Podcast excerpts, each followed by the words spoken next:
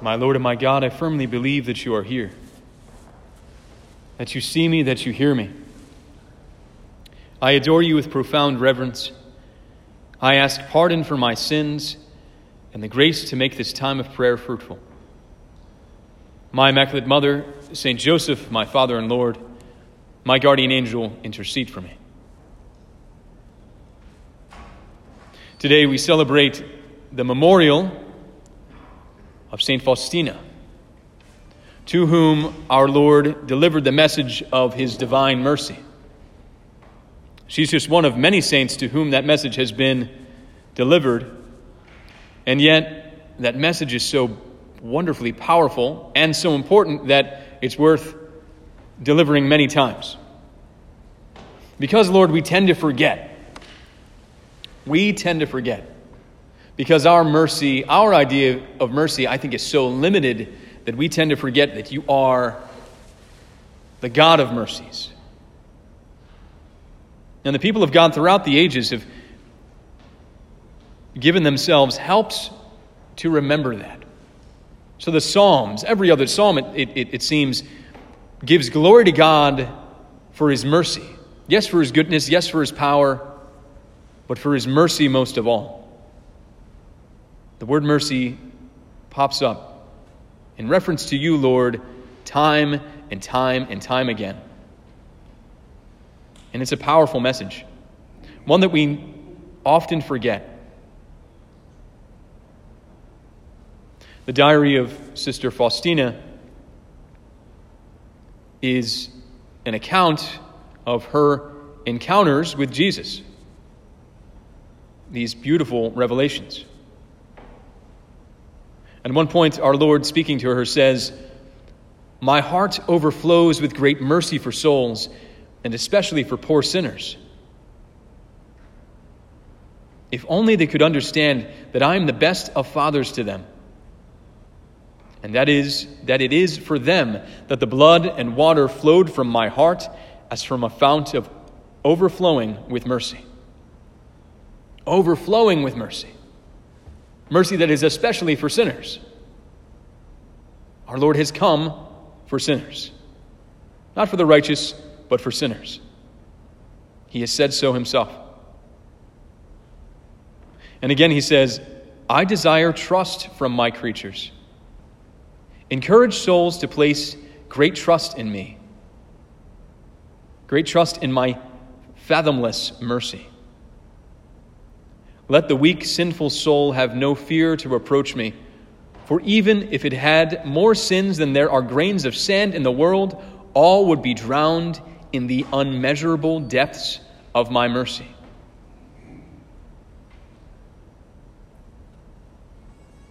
We speak about mercy tonight because once again we often forget. And our Lord will often remind us. We are so prone to forget. I mean, we look at the cross, this the instrument of our salvation, this instrument of torture and death that our Lord uses as the means of our redemption, we see the great lengths to which our Lord will go to us every day, many times a day, hundreds of times a day, and yet we forget.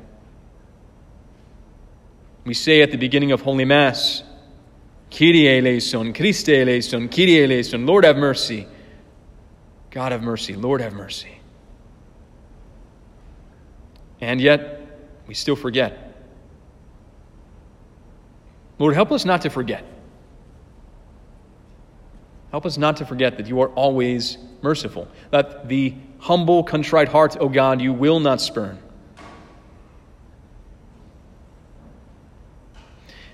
In his way of the cross, St. Josemaria helps us to enter into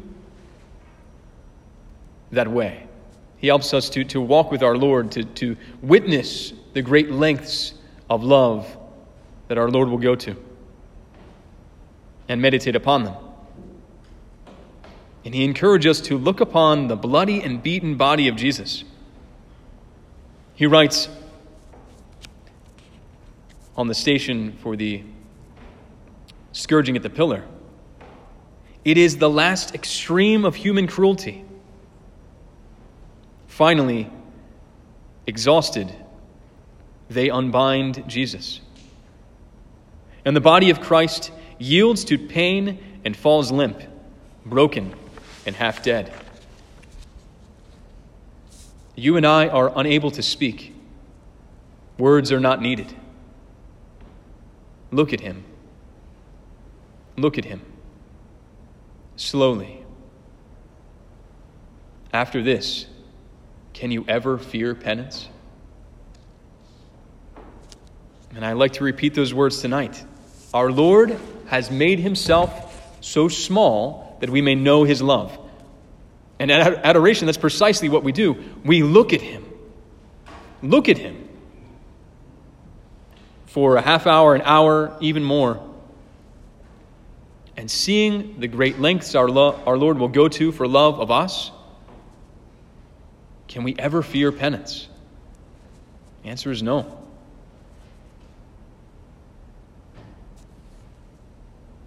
We are reminded all the time, Lord, of our need for mercy. And that's why the, the prayer of the church is so important. That Kyrie eleison, Christe eleison, Kyrie eleison. Because, Lord, we know that we need your mercy. Once again, St. Josemaria writes If the forgiveness we need had to be won by our forgiveness, by our own merits, we could only be capable of a bitter sadness. But because of God's goodness, Forgiveness comes from his mercy.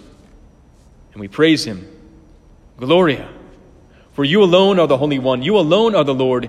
You alone are Jesus Christ, the Most High, with the Holy Spirit and the glory of God the Father. You alone, Lord, can give us this mercy. You alone, Lord, can wash us clean from our sin, and you do so.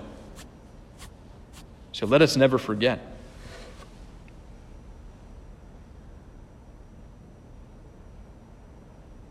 The Psalms, once again, are just filled with this confidence in our Lord's mercy and in the imploring of our Lord's mercy. Psalm 25 says, To you, O Lord, I lift up my soul.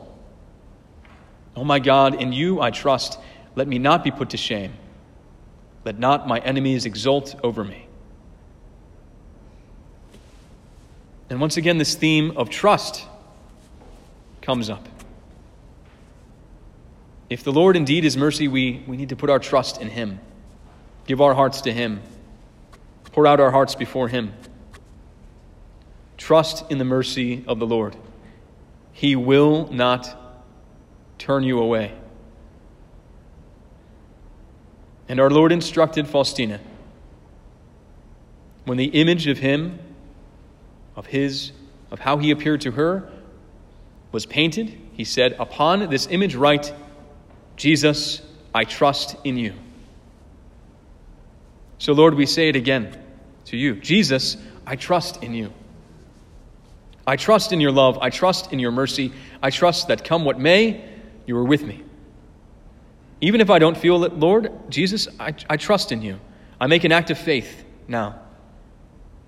And let that act of faith fill me with faith. For you will not be outdone in generosity.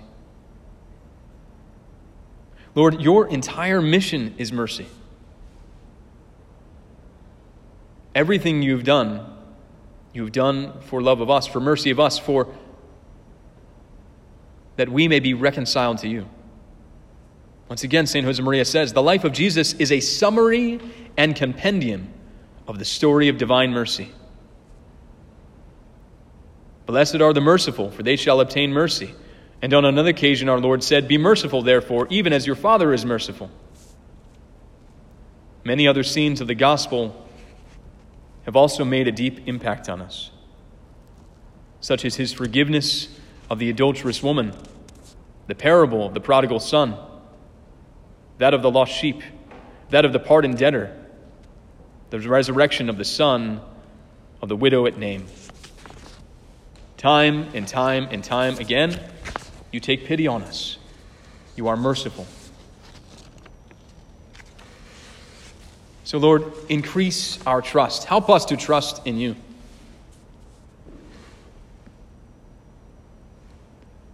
Josemaria continues What security should be ours in considering the mercy of the Lord? He has but to cry for redress, and I, the ever merciful, will listen to him. It is an invitation, a promise that he will not fail to fulfill. Let us therefore draw near with confidence to the throne of grace, that we may obtain mercy and find grace to help in time of need.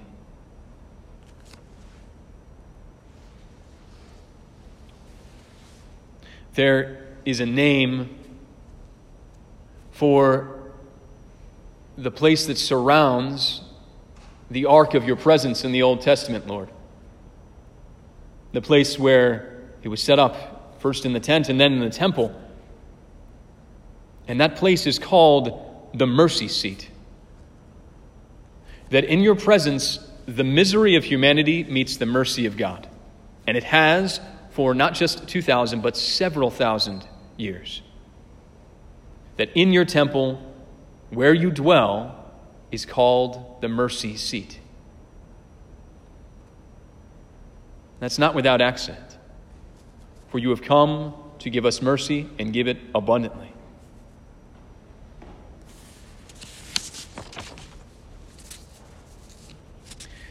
Now, perhaps we think that there's something in our lives that cannot be forgiven. There's a repeated sin, perhaps. Ah, he couldn't forgive that. There's such a, such a terrible thing, an unforgivable sin.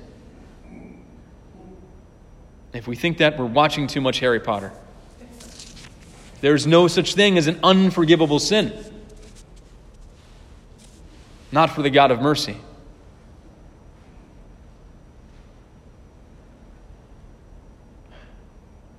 You see, our sin does not horrify our Lord. Our Lord is not afraid of it. It saddens him, to be sure. Our Lord weeps over Jerusalem. And he is saddened by any separation from a soul whom he has thought of and loved for all eternity. But sin will not stop love himself. It will not stop him from accomplishing what he came to accomplish the forgiveness of sins, the reconciliation of his sons and daughters. Lord, this is your way, this is what you do. You came to forgive, not to let us pass away under the miserable weight of sin.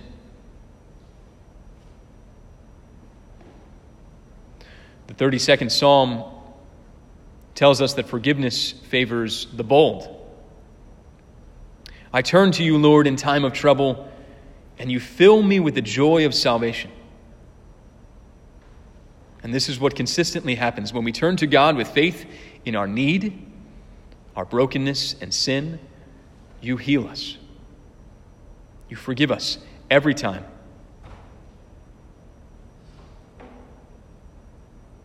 So let's be confident. Let's be confident Christians in the mercy of our Lord. Let's be bold hearing this good news. Be filled with confidence in God's love and mercy so much so that we see our sins not as the end of the road but as an opportunity to be reunited with God, to receive from Him love and mercy. And this happens all the time. Right? We, we, the penitent, go to confession hanging our head low, crushed by the weight of sin and shame, and leave free of our burdens, full of joy, holding our head high.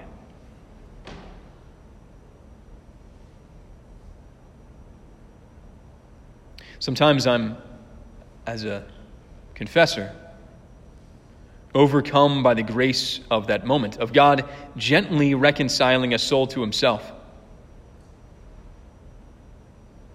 I'm a bit giddy in the confessional. It's a, it's a place of great joy. Praise God, I say. And I have to apologize sometimes for my sheer joy in witnessing a soul be reconciled to God and freed from the sickness of sin. So let's be joyful in experiencing reconciliation with God. My spiritual director years ago told me that uh, he, was a, he was a chaplain for some religious sisters. And among them were perhaps um, some of the holiest people he had ever met.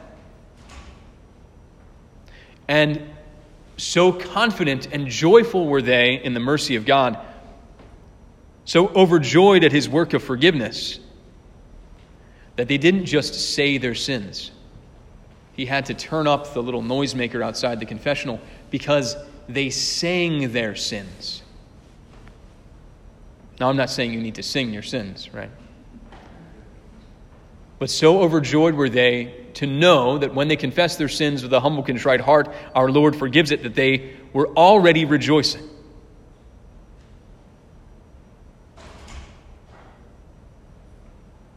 Let's be bold. Let's be bold as they are. Be bold as that man who said to our Lord, If you will it, you can make me clean. And you will not have to wait long to hear the Master's reply I will it. Be made clean. And hear those words I absolve you from your sins. And if we still find that there is a certain fear in approaching the mercy seat, and approaching God, the Father of mercies, let's turn to Our Lady. Our Lady, whose heart, let's remember,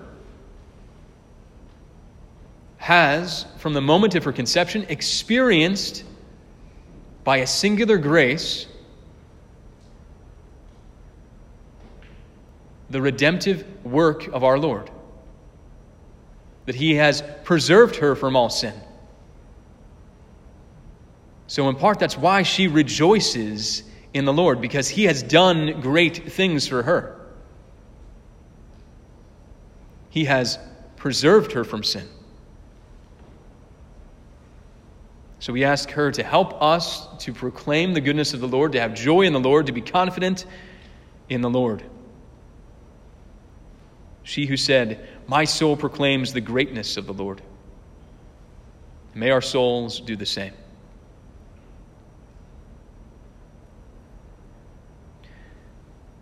I thank you, my God, for the good resolutions, affections, and inspirations that you have communicated to me during this time of prayer.